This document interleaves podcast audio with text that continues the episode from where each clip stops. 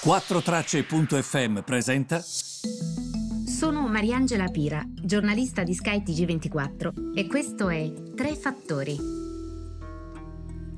Buongiorno a tutti, benvenuti al podcast Tre Fattori del 4 aprile. La situazione è sempre più preoccupante, questo conflitto non vuole finire e, e queste immagini che arrivano da, da Bucia sono eh, incredibili nella loro, nella loro brutalità, eh, molto crude. Nello stesso tempo quello che sappiamo è che eh, sapranno i cittadini quello che, che hanno vissuto ehm, a Bucia in queste, in queste ore. Eh, quello che è certo è che sono stati vittime di soprusi per 35 giorni la città è stata da poco liberata ehm, e, e in Ucraina ehm, paragonano quello che è successo a Bucha al massacro di Srebrenica perché hanno trovato anche dei civili eh, uccisi nelle fosse.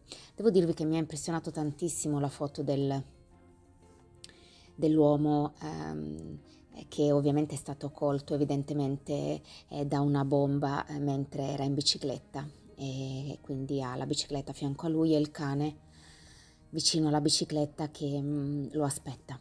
E devo dire che è stata per me un'immagine molto potente.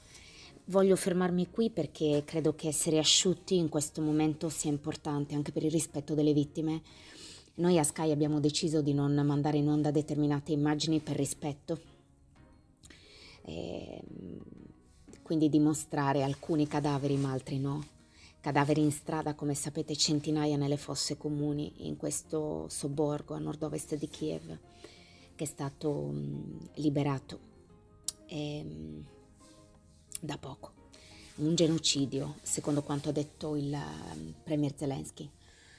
Parto da qui per mettere in contesto le cose che stiamo vivendo, perché ovviamente quanto accade eh, ha un riflesso nella vita di tutti noi a partire dai prezzi eh, dell'energia elettrica, prezzi che stanno schizzando soprattutto eh, in Francia. Eh, oggi i prezzi medi vedono la Francia a 551,43 euro megawattora, noi a 348, quindi meno, euro megawattora, in Germania a 75 megawattora. Eh, perché vi chiederete, mi avete chiesto anche su Instagram, in Germania così poco, in Francia così tanto? In Francia perché c'è la manutenzione delle centrali nucleari, c'è questo freddo anomalo e in qualche modo pesa eh, sulla, sull'energia elettrica. In Germania invece pesa proprio il problema della, della fornitura, nel senso che mm, ehm, la dipendenza dalle catene di forniture eh, cinesi sta pagando tantissimo in Germania. Francia e Italia sono le economie che sono andate relativamente meglio evidentemente il rallentamento che vive la Germania eh, sta aiutando la Germania a pagare meno. Quindi paradossalmente è un rallentamento che in questo momento l'ha aiutata. Però il problema dei prezzi va fronteggiato ed è un problema importante, ehm, evidentemente.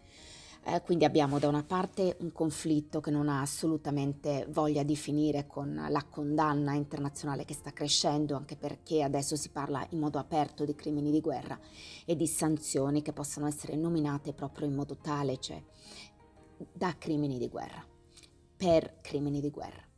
Dall'altra parte abbiamo i prezzi dell'energia, l'associazione di retailer tedesca invece per quanto concerne i supermercati che avvisa da oggi ci saranno rincari tra il 20 e il 50%. E se andate a vedere anche il listino prezzi di un gruppo tedesco come può essere Aldi, eh, vedete proprio rincari del 20, del 30% per le uova, per il pane, sta tutto crescendo molto rapidamente.